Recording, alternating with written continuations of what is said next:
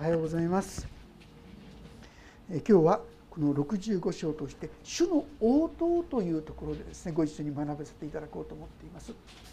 前回は覚えてらっしゃるでしょうか？64章の終わりのところ。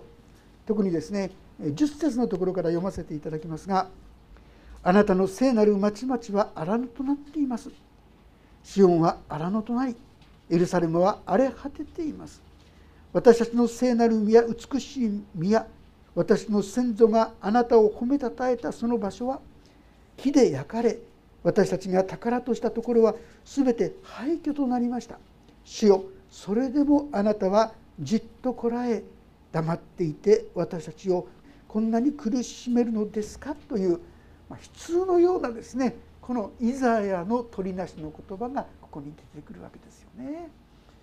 彼らは確かに神の前に逆らい神の前に悪を行ってきた。でもしようあなたの都がこんなことでいいんですか？このような切なる祈りに対して神様が応答してくださったのがこの65章ということなんですが、まあ、クリスチャンとしてですね大きな誇りといいましょうか恵みは私たちのようなものの祈りに神が応えてくださる。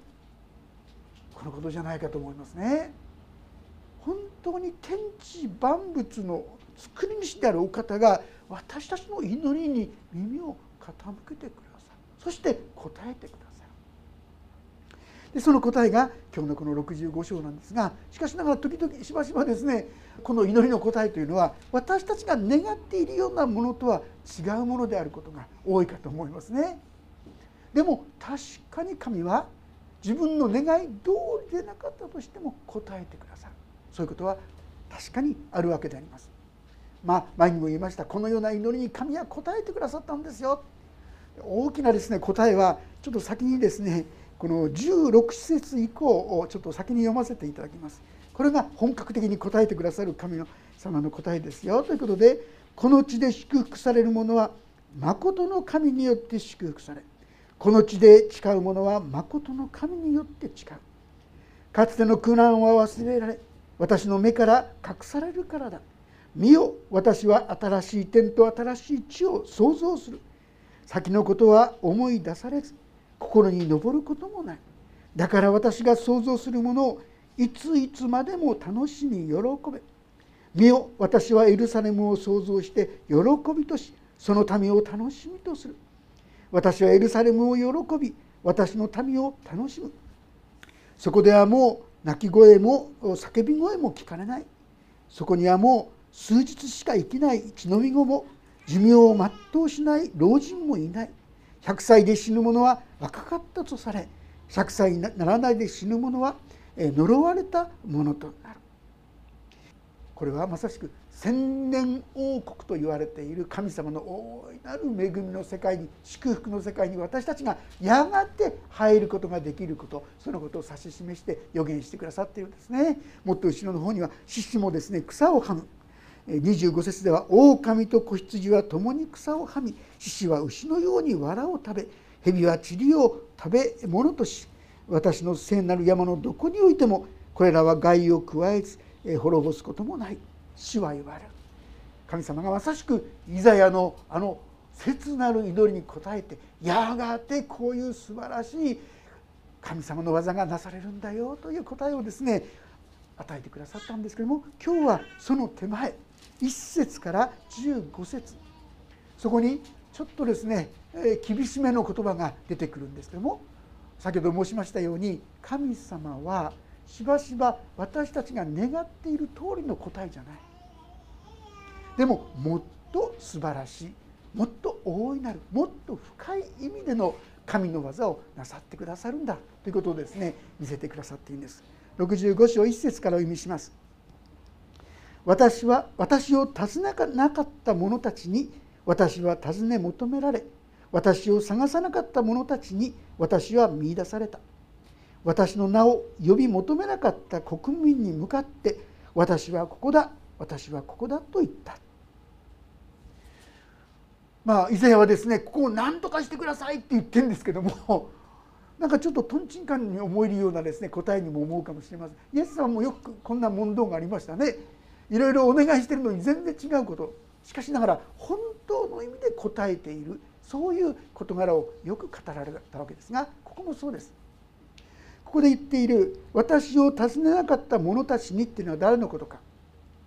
これ違法人のことです。要するにイスラエル人じゃなくて神様を求めなかった。私たちのことですよね。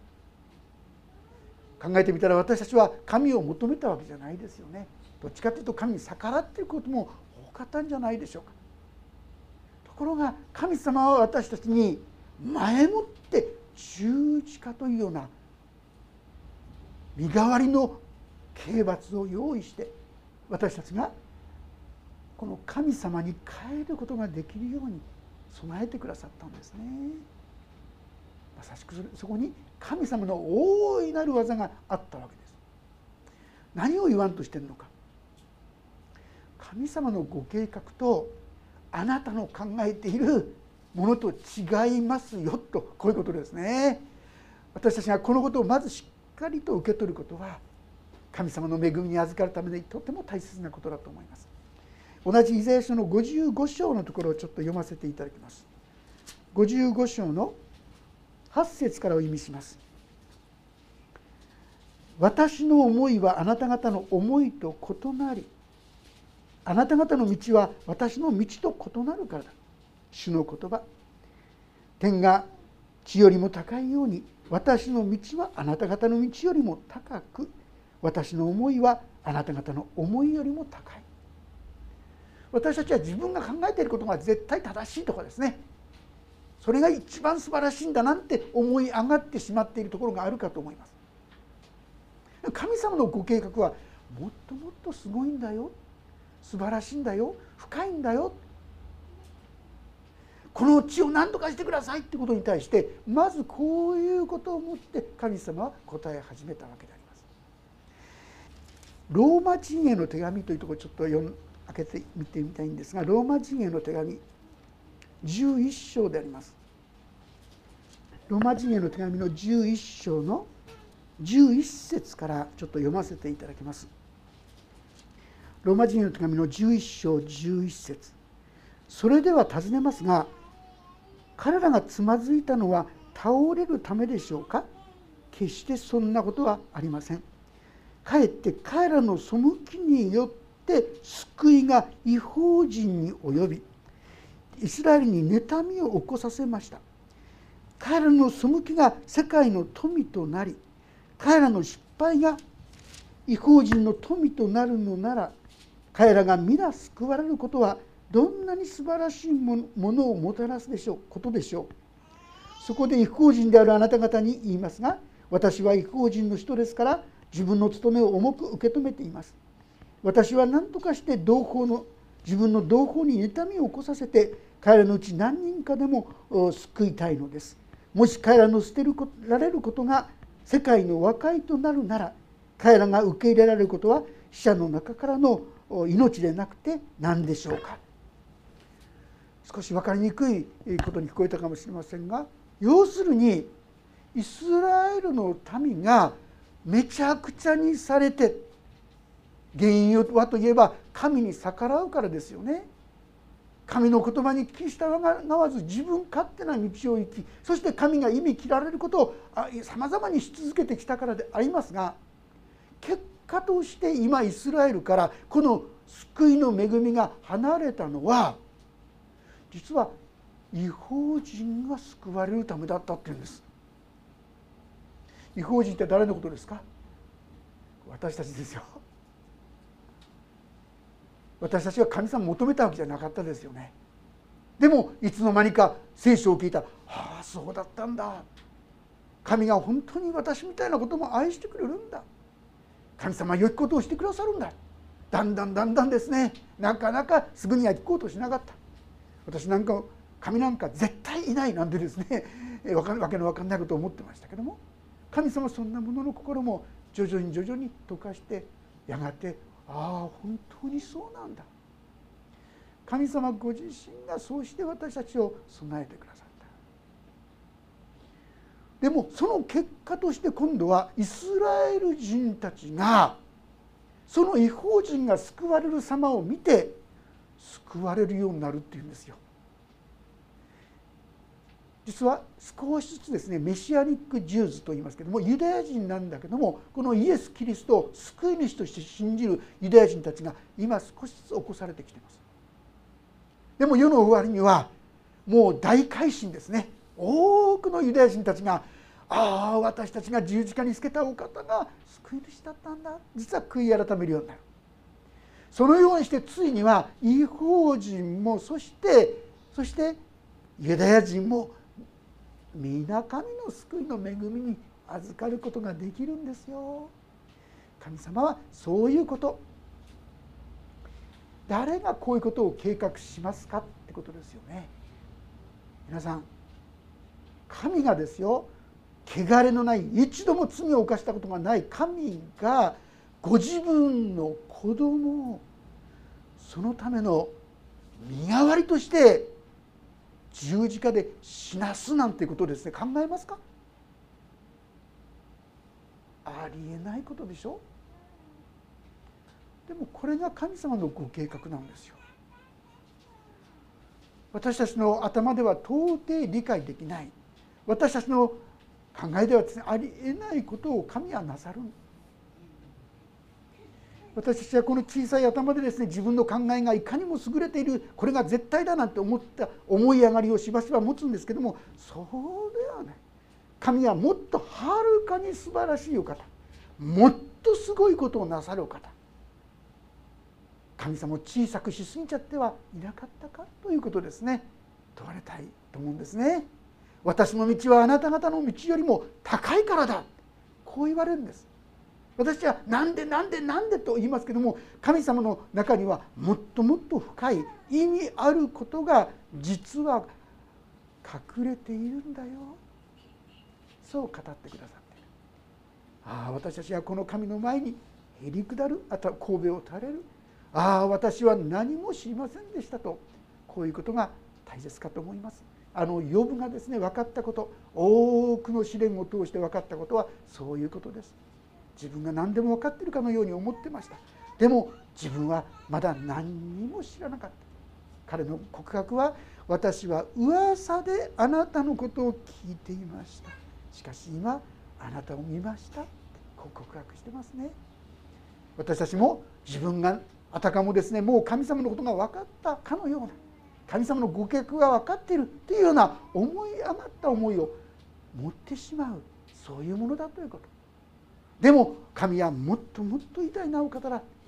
このことをですねまず第一に私がしっかりと覚えさせていただけたらとそう思うわけであります。さてイザヤ書に戻りますけども2節においてこう言います。私は終日かたくなな子に手を差し伸べた。自分の考えのまま良くない道を歩む者たち。さあここでイスラエルの民についての言葉が出てくるわけであります。このままなんですか？って言ったんですけども神様はイザヤに「私は彼らにずっと手を差し伸べていたんだよ」って彼らが神のもとに来れるようにと、まあ、ある意味でここにはですねイエス様をすでに信じている人も当てはまると思いますよ。神様は私たちに本当に声をかけてくださってるんですよ。手を伸べてくださってるんですよ。私のもとに帰りなさい。私と共に歩むことが本当にあなたにとっての幸せなんだよ。でもしばしば私たちはそういう手を払いのけると言いましょうか。いいの。私は自分のやりたいことをしたいの。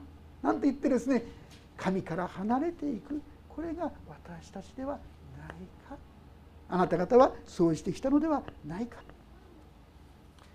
こう親鳥がですね子供のヒナをですね抱きかかえるように何度あなた方を招いたことか。ああエルサレムエルサレムとですねイエス様が嘆いた箇所があるんですけども神様はそのように私たちを本当に立ち返りによって呼びかけてくださっているところが私たちはなかなかそれに聞こうとしなかった。それだけじゃない。彼らは悪い道を歩む。そのことがさらに書いてありますが3節。この民はいつも私に逆らって私の怒りを引き起こす。その中で生贄を捧げレンガの上で犠牲を備え墓地に座り見張り小屋に宿り豚の肉を食べ汚れた肉の汁を器に入れそこに立っていろいよ私に近寄るな。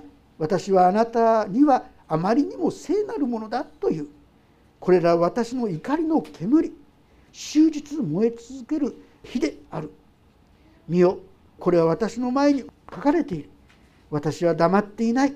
必ず報いる。私は彼らの懐に報いる。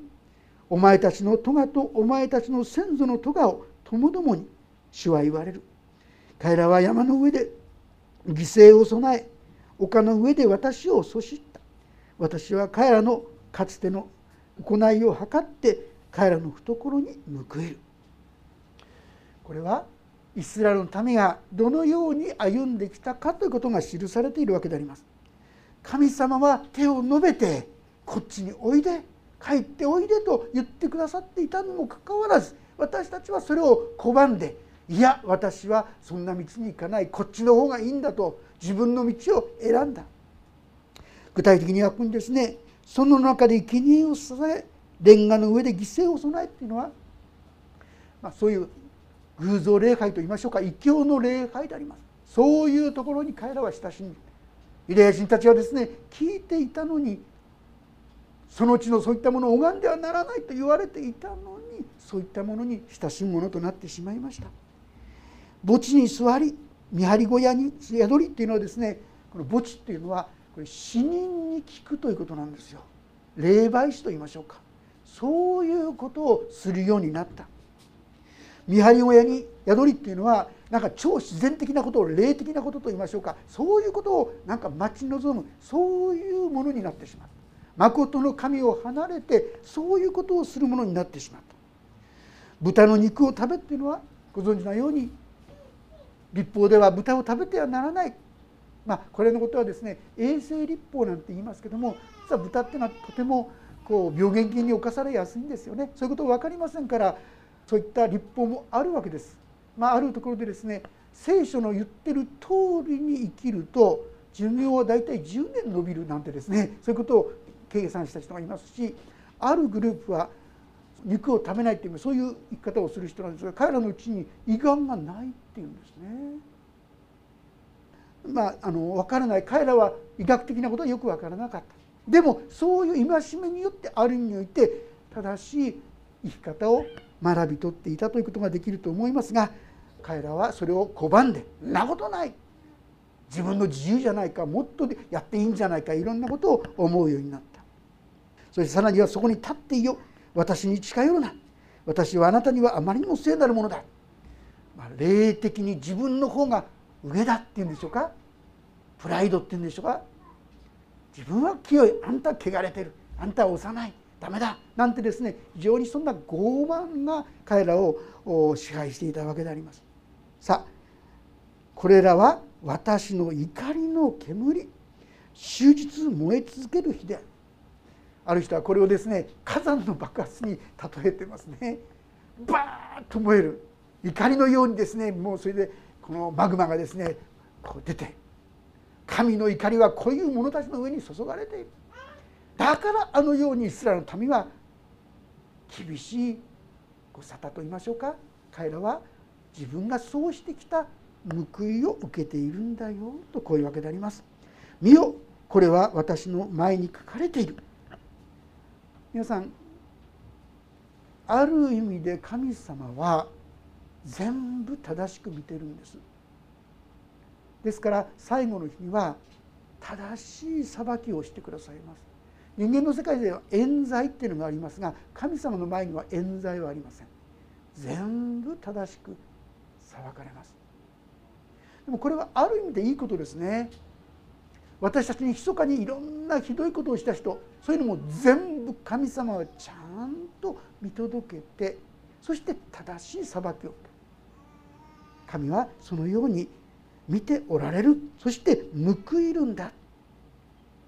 お前の咎とお前のたちの先祖の咎と共々に主は言われる。彼ら山の上で犠牲を備え丘の上で私をそした。私は彼らのかつての行いに計ら測って彼らの懐に報いる。イザヤにお前がどんなに言っても彼らがやったことを考えてみたらもう上々酌量の余地はないでしょ？うというようなそんな意味合いじゃないでしょうか。次々とこのような悪行をですね行事を述べ伝えるところが8節。いつでもそうですね神様の、え、聖書の言葉。8節。ガラッと変わります。主はこう言われる。ブドウの房の中に甘い汁があるのを見ればそれを損なうな。その中に祝福があるから。というように私も私のしもべたちのためにその全ては滅ぼさない。なんか今まの今までですねもう滅ぼされて仕方がないんだよどうしようもないんだよって言ってるかのように思うんですがでもブドウの中にこれあえて言うなら腐れブドウですよ。ブドウがもう腐っちゃってそういう中に甘いものがあったらそれを残しておくっていうんです神様。まあなかなかですねもう不信仰やですね反逆の中で。でも心自分は密かにですね神を本当に敬い神に従っているとしならそれを神様ちゃんと知ってるよ見てるよっていう。んです先ほどローマ書の11章を開けましたけどももう一度ローマ書11章のですねこの一節から読ませていただきます。ローマ人への手紙の11章1節。お聞きくださればいいかと思いますが11章1節。それでは尋ねますが神はご自分の民を退けられたのでしょうか？決してそんなことはありません。この私もイスラエル人でアブラハムの子孫ベニヤ民族の出身です。神は前から知っていたご自分の民を退けられたのではありません。それとも聖書がエリアの箇所で言っていることをあなた方は知らないのですか？エリアはイスラエルを神に訴えています。神を彼らはあなたの預言者たちを殺しあなたの祭壇を壊しました。ただ私だけが残りましたが彼らは私の命を狙っています。しかし神が彼に告げられたことは何だったでしょうか。私は私自身のために男子7,000人を宿している。これらの者はバールに膝をかがめなかった者たちである。ですから同じように今この時にも恵みの選びによって残された者たちがいます。恵みによるのであればもはや行いによるのではありません。そうでなければ恵みが恵みではなくなるからです。皆さんこれはこの場面覚えていらっしゃいますか？エリアという人物。信仰の勇者ですね。バール。の人たちと戦ってあたかも誠の神を信じるのエリア一人ではないか。あとは全部敵ではないか。そういう状況で。彼は恐れてもう一人しかいませんってこう叫んでるんですけどもその時に何と言ったでしょうか。いやあなた一人じゃないよ。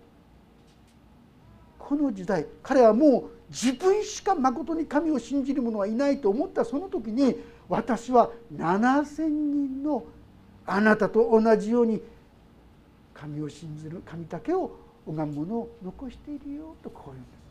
残りの民とこう言うんですがイスラエルの中で全部が救われるわけじゃない。全てはが救われるって書いてありますがそれも全てって意味じゃなくてその残された者たちは全てという意味なんですが彼らは救われる。その残りのものとは何でしょうか。それはまさしくこの神を求めるものだ。ということなんですけどもこの後にですねそのことが書いてあります。9節からお読みします。私はヤコブから子孫をユダから私の山々を所有する者を生まれさせる。私の選んだ者がこれを所有し私のしもべたちがそこに住む。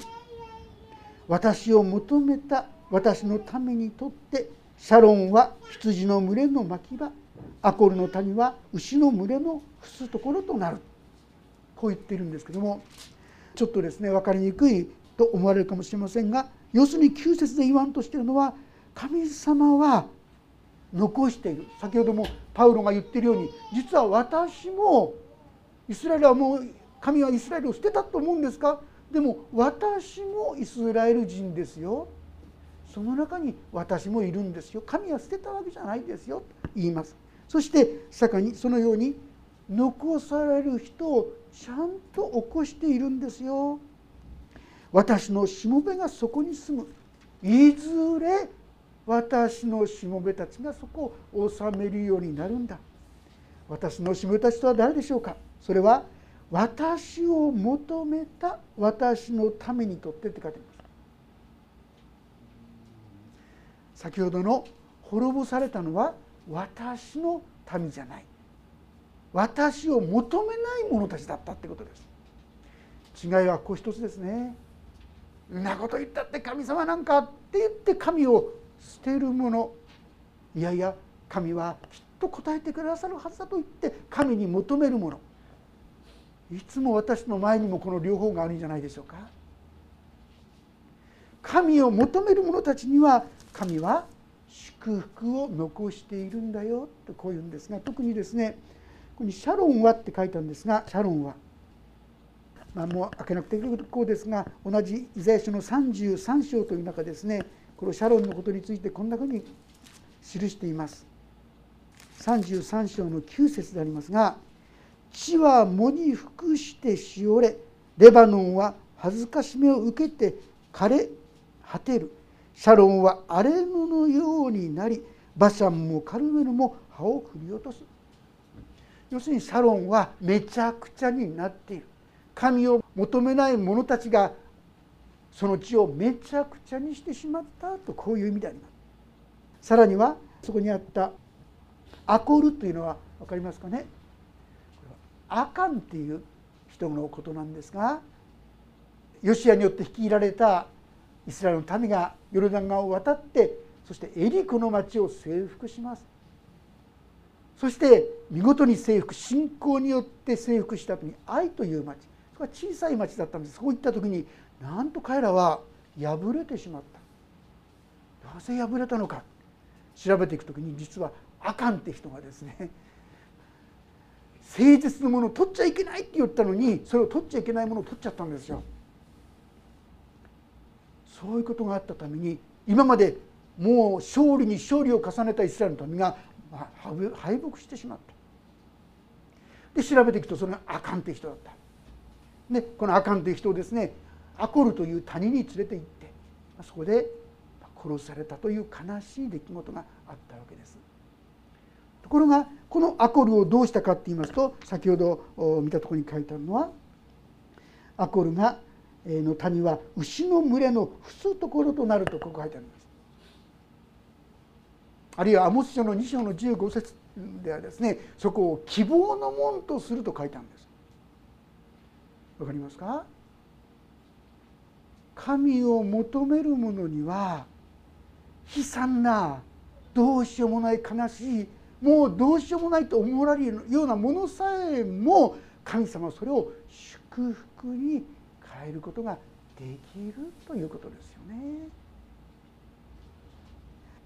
そして11節に進みますけども「しかしお前たち死を捨てる者たちよ私の聖なる山を忘れる者ガドのために食卓を整える者目にのために混ぜ合わせた酒を盛る者たちよ私はお前たちを剣に渡す。そこでお前たちは皆虐殺されて倒れる。私が呼んでも答えず私が語りかけても聞かず私の目に悪であることを行い私が喜ばないことを選んだからだ。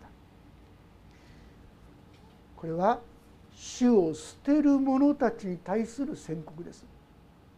違い分かりますか？10節は私を求めた者。主を求める者には神様は悲惨な状況の中にあってもこれを祝福に変えることができる。栄光の門にそれを変えることができる。こう言ってるんですね。ところが11節以降には主を捨てる者は完璧に神の前に裁かれる。このガドというのはですね幸運の神と言われているもの。目にというのは運命の神と言われる。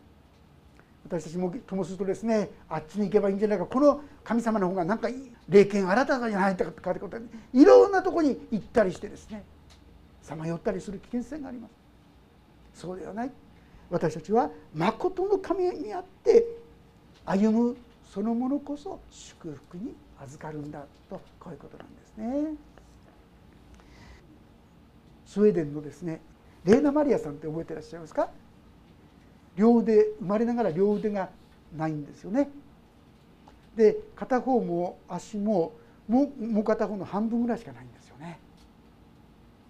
どうでしょうか皆さんこういう子供に生まれた親そしてこういう生まれた自分どう思うでしょうかね。でもこのご両親はですねいやあなたは特別な意味を持って作作られたのよ。だから特別な形で作られてるのよ。あなたは愛されてますよ。って高価で立ったんだよ。そんなことをずっとずっと言ってきたそうです。そしてそこにあなたの使命があるんだよ。ある時インタビューが聞くんですね。あなたは自分のそのような方に生まれたことを悲しく思われたことはないんですか？って言ったらですね不便だと感じることはありましたけどでも悲しかったり落ち込んだりすることはありませんでしたって言うんです。ちょっとびっくりじゃないですか？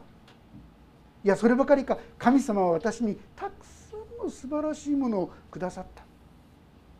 そして神様は私を特別な使命に導いてくださっている。だから私はこのような体に生まれたのよって堂々とインタビューに答えるんですよ。彼女はそういう体でですね目標に向かってっていうそういう彼女の生涯を撮ったビデオがあったみたいですがそれをですねスウェーデンなんですけどもちょうどオリンピックの時にね流したんだそうですね。パラリンピックの時ですね。彼女は自分の得意を生かそうと水泳を頑張ったんですね。そして頑張ったらですねどんどん伸びてスウェーデンの新記録を作るそうですね。さらには欧州大陸のですねそういう競技会に出たらですねなんと金メダルを4つも取ってしまった。そしてパラリンピックにも出るんですけども実はパラリンピックの時にはね思いがけないことがあって彼女が一番得意とするものが参加者が少なくて中止になってしまった。結局のところそれでメダルを取ることができなかった。ところがですねその前に神様から取り扱いを受けてたんですね。どういうことかって言いますともう彼女は一つは水泳のために頑張った頑張ってやったんですけどもなんだかもう苦しくなってしまった。彼女は歌声も音楽もすごくてですねとっても難しい音楽大学にも彼女は合格してるんですよね。でそっちができないいろんなイライラがあったんですけどもでもう水泳やめようと思った時に突然夜遅く教会の姉妹から電話がかかってきて「玲奈さん大丈夫？神様があなたに伝えなさい」って言うから「こんな遅いけど」って言って電話来て「いろいろ辛いことがあるかもしれないけど練習頑張ってね」って言われてちゃんと切られてしまった。ああ神様がこれを見ていてくださるんだこのこと。をそしたらですね今まではもうメダルを取ることにもうすごく血眼になった。そうじゃない。神様がこれを喜んでくださると思ったら本当にほっとした。でほっとしただけじゃなくてその時にですねちょうどパラリンピックの時に彼女のドキュメンタリーが流されてそしたら今度それがですね世界中に流されて日本にも届いたんですよ。ニュースステーション、まあ、当時のですねテレビに出てきましたね。そして彼女は世界中の人たちに愛されそして感動を与える人に変わっていったんですね。神様の遠大なご計画。誰がそんなことを考えたでしょうね。私は幸せですって。どうでしょうか？私たち本当に言えますかね？彼女は堂々と言える。神を求める生涯とはそのようなもの。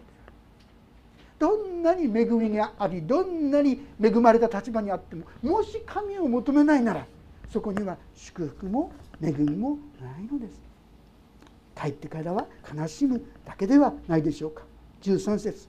それゆえ神である主はこう言われ見よ私のしもべたちは食べる。神を求める者たちですね。しかしお前たちは飢える。見よ私のしもべたちは飲む。しかしお前たちは乾く。見よ私のしもべたちは喜ぶ。しかしお前たちは恥を見る。見よ私のしもべたちは心の底から喜び歌う。皆さんどうでしょう？心の底から喜び歌えますか？神を求めてないとそういうふうにならないですよね。しかしお前たちは心の痛みによって叫び霊に傷を受けて泣き叫ぶ。お前たちは自分の名を私の選んだ者たちに呪いとして残す神である主はお前を殺す。しかし自分のしもべたちを他の名で呼ぶ。私たちを神様はどんなにか祝福しようとして今の現状がああだからこうだから関係ないですね。神をそこで求める者に神はその祝福を与えようとしてくださっている。に自分のしもべを他の名で呼ぶってしか書いてないんですね。他の名って何かなってちょっと思ったりするんですけどね。クリスチャンっていう意味なのか光の子っていう意味なのかまたそうじゃなくて別の呼び名があるのか 分かりませんけども。神様はいずれにせよ特別な神の恵みの存在として私たちを扱う。誰でもキリストのうちにあるならその人は新しく作られたものです。古いものは過ぎ去って身を全てが新しくなりましたと。神様はたとえどんな私でもこのキリストにある時に新しい命の道を我々に提供してくださる。神様から離れてあんな道しょうがないよ。もっとこっちの方があっちの方がいいんじゃないかと選ぶこともできます。いやいや私はこの神に求めていきます。両方とも私の前にあります。願くは表面的なものに騙されてしまうのではなくて本当に共に神を求めてそして真に心の底から主を喜び主に歌うそういうことができるものとさせていただけたらとそう思います。お祈りをいたします。天皇父様私たちはあなたのことを聞いてきました。でもどれだけあなたの言葉を真剣に受け止めてそこに従うものとなったでしょうか。かえってそれを疑いそこに従わないことの方がはるかに多かったと思います。でも主よあなたはブドウの中の甘みを捨てないと言ってくださる。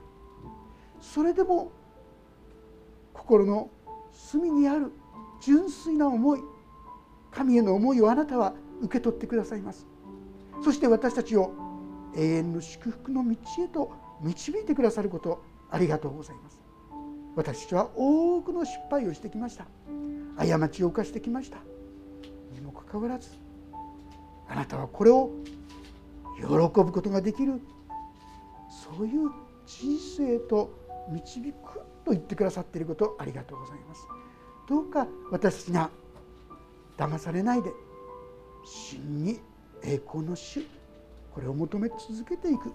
そしてついに本当にあなただったんですねと心から主を褒めたたえるそういう生涯へとお導いてくださるようにお願いをいたします。この恵みがお一人々のうちに豊かに豊かにありますように。イエス様の皆によって祈ります。アーメン。もうしばらくそれぞれに応答の祈りをお捧げいただければと思います。